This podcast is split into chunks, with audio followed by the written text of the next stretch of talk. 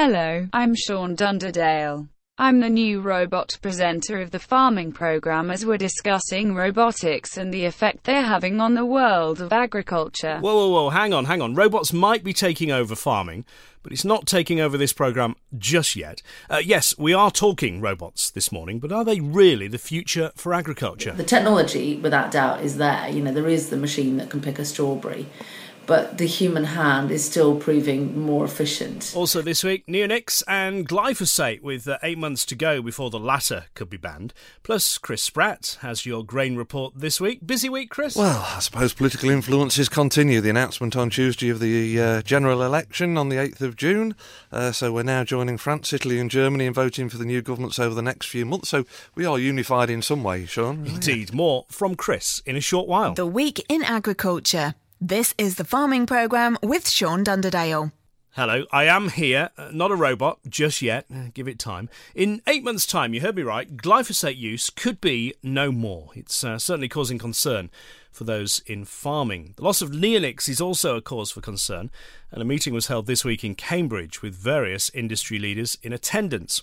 Our agronomist Sean Sparling was part of that meeting. He's on a steering group looking at the issue. He's also, I think I'm right, Sean, producing a report due out soon on glyphosate. Is that right? Yes, morning, Sean. There's an awful lot going on behind the scenes in UK agriculture that people may not be aware of. Obviously, glyphosate we're aware of, and the, I can't go into details, but a report will be produced next week, um, largely detailing the possible effects of a ban on uh, UK agriculture and the wider economy. But what I want to just mention is something people may not know about, and that is there are new European Commission proposals that threaten our cereal and sugar beet seed dressings as well in the UK. We use seed dressings as a very, very targeted way of dealing with a problem, particularly insect pests. Um, it's precision farming at its best because it's right down to seed level and it enables us to put uh, an insecticide on a seed that is purely contained within that plant, so only the pests we're after are affected, and we protect the beneficials to a much wider extent than we ever can by applying insecticides. Now, in March, the European Commission submitted new proposals to a standing committee of member states to ban all outdoor use of neonicotinoid seed dressings in non bee attractive crops like wheat, barley, and sugar beet. Now, in the explanation, the Commission based all their proposals on a bee guidance document which has not even been ratified by the member states, produced by activists not even been ratified by the member state. Now, these proposals will be discussed during the next standing committee, which is scheduled for around the 17th, 18th of May 2017, and normally they would be discussed at great length, but the Commission has also included in the proposals the possibility of a rapid phase out to come into force next year. So the decision to table those proposals was made without any consideration whatsoever of the impact that ban might have on a UK or European farmer's ability to grow a high quality, affordable crop of wheat, barley, sugar beet. And we're all very, very concerned about bee health. I'm on record as saying that. The whole industry is concerned about bee health. But to propose a ban based on concerns for bees and pollinators it's absolutely bizarre because bees don't even forage or even visit cereals or sugar beet on a regular basis.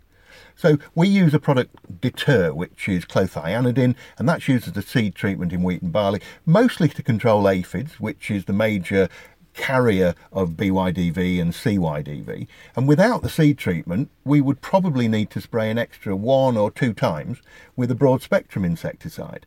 Now, since farmers use deter for aphid control and BYDV on an area of about 2.5 million acres across the UK, that means 2.5 million acres would receive another insecticide spray that it doesn't get today because of that targeted precision use of the seed dressing. That's an area about half the size of Wales. And in addition to that, That'll use an extra 220,000 litres of diesel. That's uh, 200 million litres of water, roughly. It's an extraordinary situation that we're finding ourselves in here. Now, also, of course, deter is used to deter slug attack on the seeds. Um, as much as it is for its insecticidal activity. And if you don't use that seed dressing, that means we'll be using about 1,600 tonnes more slug pellets. That just seems ridiculous for something that is inherently safe to bees, which is the whole point of which they're trying to get it removed. Now, you move on to sugar beet, we use Poncho Beta and Cruiser, um, and that is a real difficult issue for us because there's no alternative spray to control the most important aphids, Myzus, persicae that carry beet virus yellows. And it may be impossible to control that, that virus in the absence of an effective seed treatment. So the situation needs to be explained to the politicians in Brussels, in Westminster, and even the devolved Parliament, Scotland, Ireland, Wales. These people are the ones who will make that decision about the use of these seed treatments. So I would urge you to write a letter or email your local MP, the MEPs in your area. They need to hear about what impact that ban will have on your ability to continue with your economical business. Why do you use these products? What do you do if they're not available? Would you have to spray more often, use more slug pellets, etc., etc.? And what about negative effects? Explain what you think about the Commission making these proposals without even checking what impact they could have on growing cereals or beet in your area. Sean Sparling and the uh, possible loss of neonics. We'll uh, hear more from Sean with his regular agronomy report later in the programme. Last week we discussed lambing and the number of triplets being born to ewes this year. Well, despite that, finding British lamb in the supermarkets over the Easter weekend seemed to become the new Easter egg hunt. In fact, there was more chance of finding Easter eggs. Why are supermarkets so keen on New Zealand lamb? And what needs to be done to change their attitude? James Seeley is auctioneer at Newark Livestock Market, and he's raised the issue once or twice before. Really, it's one of my biggest bugbears um, at, at, the moment. I mean, we see it particularly through social media of late. Um, you know, all these supermarkets bang the drum about how proud they are to back British farmers, etc., etc. Um, and, and consistently, we've seen over the Easter period, you know, like you say, uh, a massive stock of New Zealand and Australian lamb.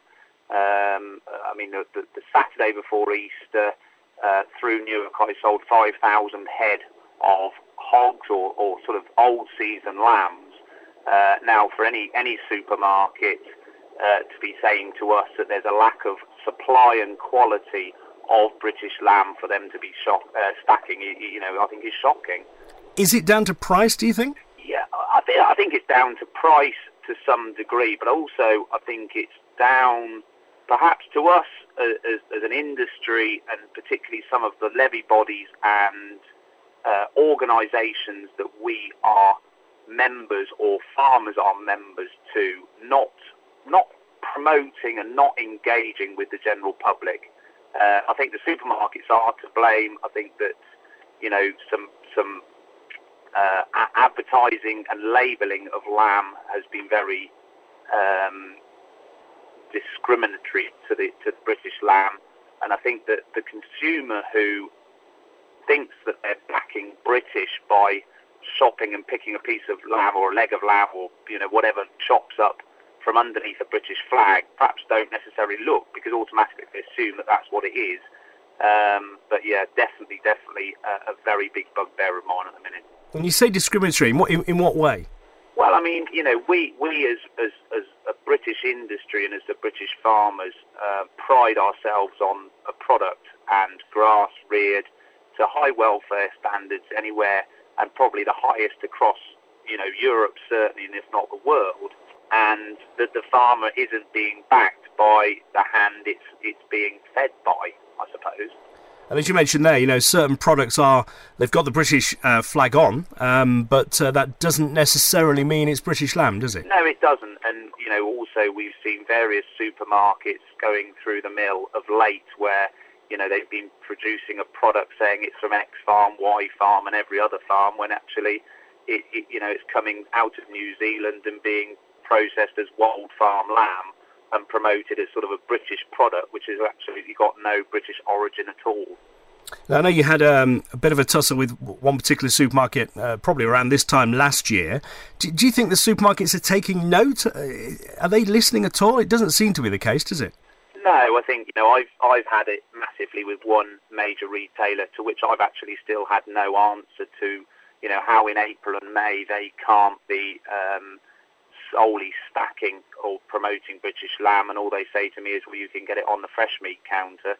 Well, actually, how many people go into a supermarket to buy fresh meat from a counter? They just go and pick up a, a packed leg, and they can't get a, a, a product which is in prime in season. Um, so I think, you know, all we seem to be getting, and, and you know, you can look on my social media feed, you can look on several sort of farmers and auctioneers up and down through the country, and all we seem to get is a standard reply from whatever supermarket it is or whoever they delegate to, to reply to them saying, we do source during prime time season and uh, it, it's all to do with lack of supply. Well, like I say, you know, Newark last Saturday, 5,000 lambs with one of 130 or 40 livestock markets through the country that are selling on average, let's say, 1,000 head a week across a market.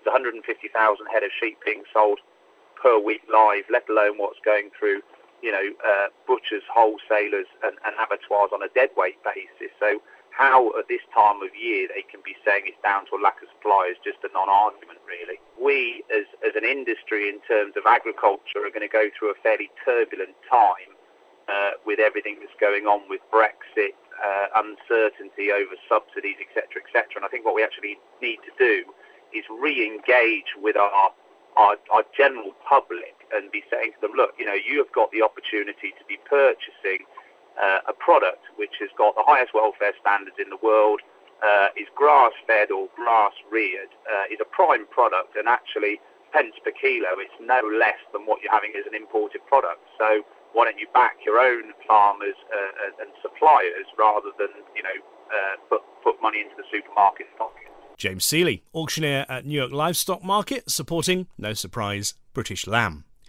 At the start of the programme, we uh, briefly heard from Chris Spratt at Open Field and mention of that snap election caused by Theresa May.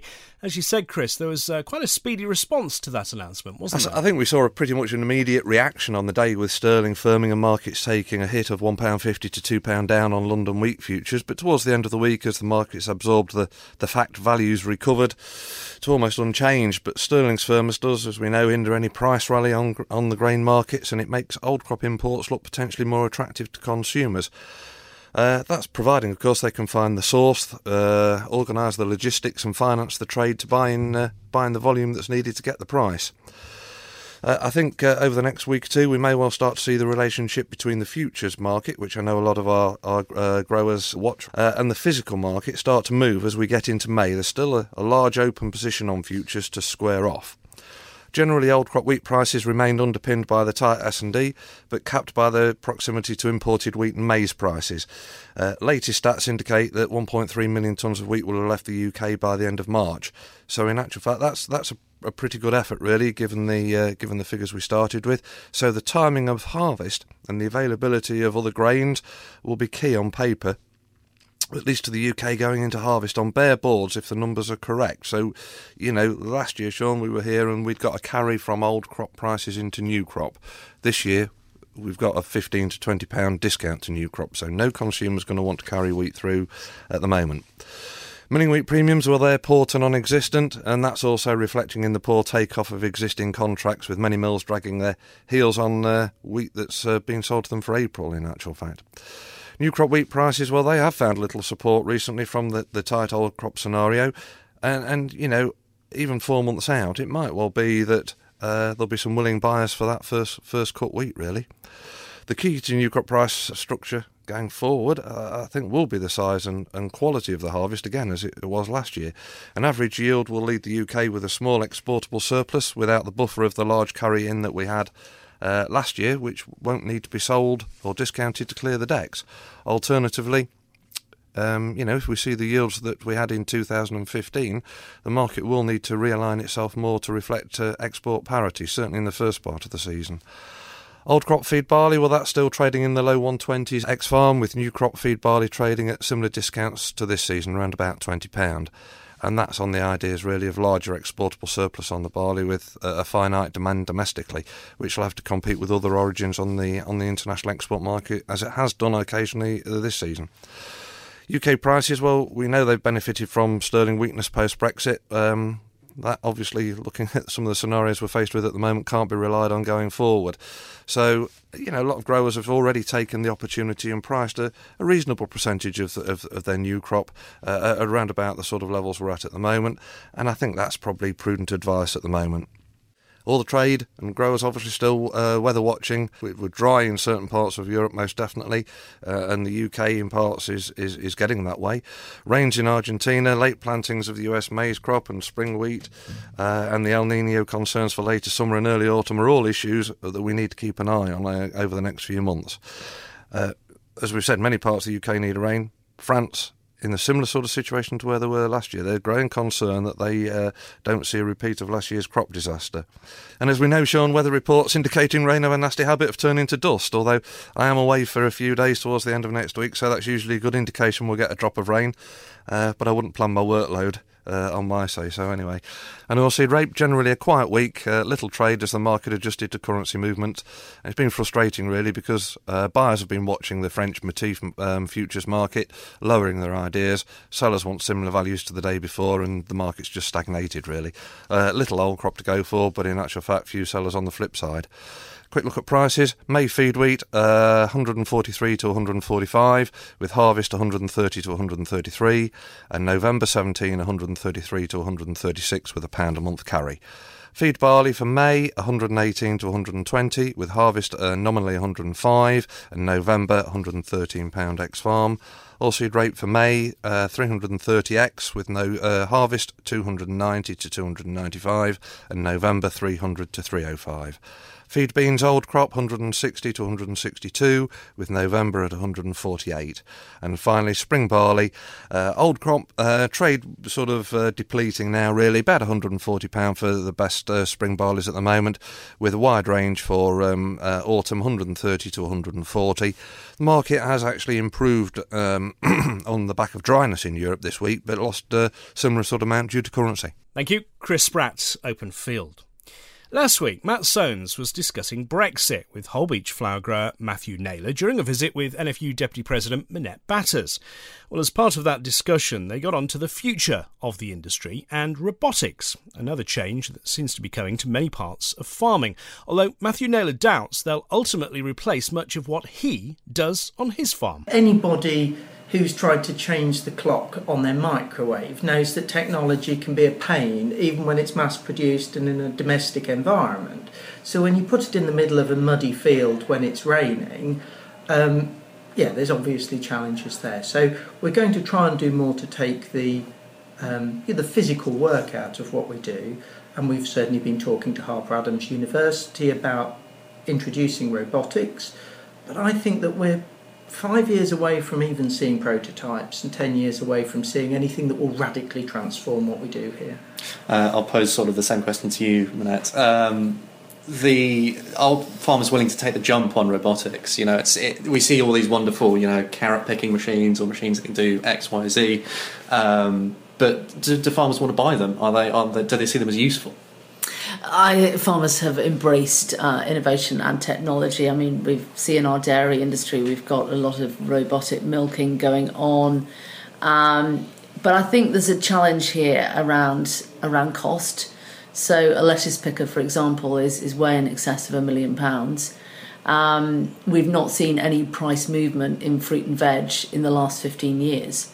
Um, so where is where is that investment going to come from?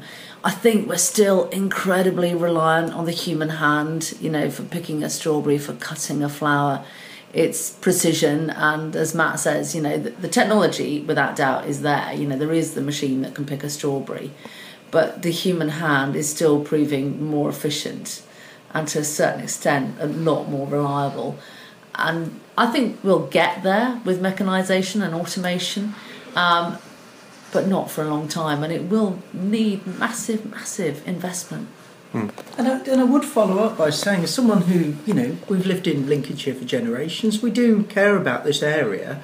Um, if I go and buy a Dutch machine for a million pounds that replaces 50 workers, that's a bit of a mixed blessing for the local economy. I think the people who argue in favour of a completely mechanised world and not realising the impact that will have on society. And I, I really do like the fact that our business supports lots of families in the area, some admittedly migrants, some who, who have lived here and worked in the industry for generations, as I have. So um, I, I, don't, I think it's a shame if we, if we sort of disparage you know, working in the fresh produce industry too much because it's a loss of jobs that keep people in touch with nature and the things that matter, like food and fresh air that we depend upon. Matthew Naylor and Minette Batters discussing robotics there. Our agronomist is thankfully still human. Let's return to Sean Sparling with his weekly agronomy report. Hello again, Sean. Yes, hello again, Sean. I think what we can say with some confidence is what was forecasted to happen didn't, and then what forecasted to happen did. We were forecast to get some rain over the Easter weekend. All of us were hoping we were going to get half an inch or so, but we didn't. I have now taken five millimetres of rain through the entire month of April, uh, and suffice to say, things are very, very dry and crops are incredibly stressed.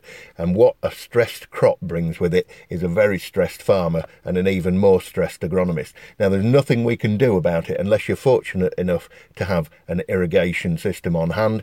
But you need to bear in mind a couple of things. If you're going to irrigate spring wheat or spring barley and you're growing those crops to control blackgrass, if you've laid down a pre emergence herbicide layer, you chucking half an inch, an inch of rain at it in a very short period of time may well wash that barrier uh, away. And the only way that the preems like flufenacet, for example, will degrade is under microbial activity, which is under wet activity. So the activity it's catch twenty two. This one, if you put water on a field, you make the crop grow, and you'll be far more relaxed about that crop. But you may also make the blackgrass grow, and if you've washed that layer of residual herbicide away, you may well find the blackgrass grows just as quickly as the spring cereal. So it's a real trade off. You need to discuss it. You know your fields better than I do.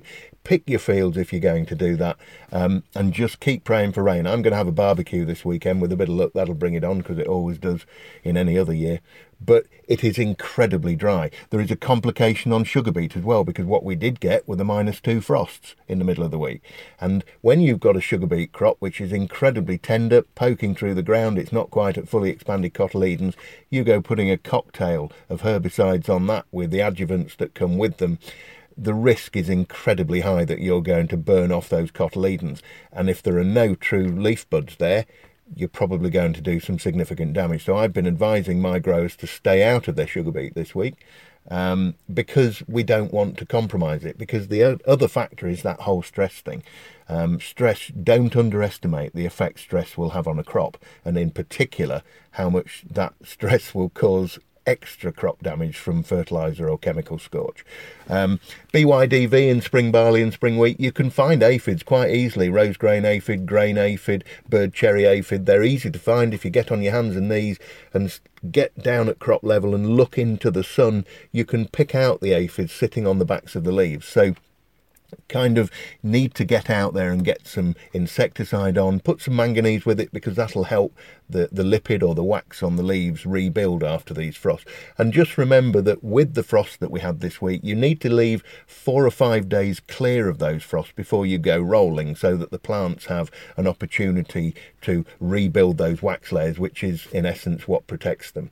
Um, cereals, winter cereals, winter wheat, winter barley, winter barley, some of these have got the flag leaf out now. It'll only be a matter of um, a week or so before the awns are pricking out on the most forward pieces. So flag leaf timing is approaching. If you've got wild oats, you need to be on with that and you need to deal with them. Winter wheat it is anything from growth stage 30 up to growth stage 35. Leaf 2 is emerging um, on some of these forward pieces of uh, Skyfall in particular, but also KWS Lili and Siskin. They're all moving quite quickly now, and that's probably a stress reaction. Um, you get a little drop of rain, they suck up the nitrogen. I think what's very clear in the field is where people are using urea um, these crops are not responding to that urea as quickly as they are from ammonium nitrate, and that's only natural. Ammonium nitrate will sink into the soil. You can walk fields now that were spread with urea a week ago, and you could nearly pick up the prills and put them back in the bag. And the problem with urea is as it gets warmer and you get dewy nights, you're going to get volatilization and it will go upwards rather than down into the crop. So you need to be aware of that uh, and monitor these crops quite closely because they may well need a little bit more nitrogen than you initially thought. The disease levels are relatively benign at the moment. Yellow rust is obviously perfect weather for rust. Cool and damp nights, that's perfect for rust. So don't drop your guard against rust. Remember, epoxiconazole, very, very good triazole against rust. Um, tebuconazole, also very good. Metconazole, very good. Prothioconazole, very good as a protectant, but not brilliant as an eradicant. So T1 fungicides are now really underway. I'm going with all of mine. I've said before I would much rather be five days early than five days late. And you don't need that wet weather to spread septoria around the canopy. They're full of them in the bottom, many of these fields. And even if it's like children with nits, we've said it before, the hair bashing about is enough to move septoria around. So, for goodness sake, respond to the issue. Don't just put it off and sit back and say, well, it's dry, so there's no pressure there from disease. There is a lot of pressure from disease, and as soon as these dewy nights are enough to make the problems worse. And as you drive around the county, you'll see fields which are a lot yellower than others. That's probably because of a delay in the T0 fungicide. So, don't procrastinate, get on with it. Don't worry so much about the odd frost as long as your day temperatures are up. Things like uh, Trinexapac ethyl Moddus will work in these conditions. You may be slightly down on the activity of a thing like uh, 3C or 5C, but you need to react to the crop. Don't just wait for leaves to emerge because remember the phyllochron, they emerge under day degrees things are going to be quite slow for the next week or two. And if the forecasters are right, we're in for a lot more frost and cold weather next week. So pick your days, get out there, and do some good. Sean Sparling of Sparling Agronomy Services. Well, as mentioned, there is talk of an Arctic blast heading our way this week. So, uh, is it scarves and long johns back out of the wardrobe? The Farming Programme. Five day forecast. Uh, not quite. It is going to be chillier. Today, possibility of a shower, patchy clouds, some sunny spells, highs of 13 Celsius. The wind from the west, 15 miles an hour. Overnight, staying cloudy. Uh, should be dry, maybe some rain first thing tomorrow morning, but mostly dry. 7 Celsius the low. The wind from the west southwest at 10, maybe gusting at 30 miles an hour in places. Tomorrow, patchy clouds, sunny spells, bit of rain in the morning as mentioned. 10 Celsius the high for Monday. The wind from the northwest, 15 to 20 miles an hour. And that's when things start to change. Cold nights ahead, Monday into Tuesday. Clear skies could push temperatures down to 1, maybe 2 Celsius. Certainly a frost first thing on Tuesday. The wind from the northwest, 15 to 30 miles an hour. Tuesday itself, we'll see a few showers. We're looking at highs of around 8 Celsius if we're lucky. The wind from the north, northwest, 20, gusting at 25 miles an hour. And then some late evening sunshine, clear skies. That means another cold night Tuesday into Wednesday. Freezing point could well be the low first thing on Wednesday morning, so again a frost possible. The wind from the north, northwest, 15, gusting at 30 miles an hour.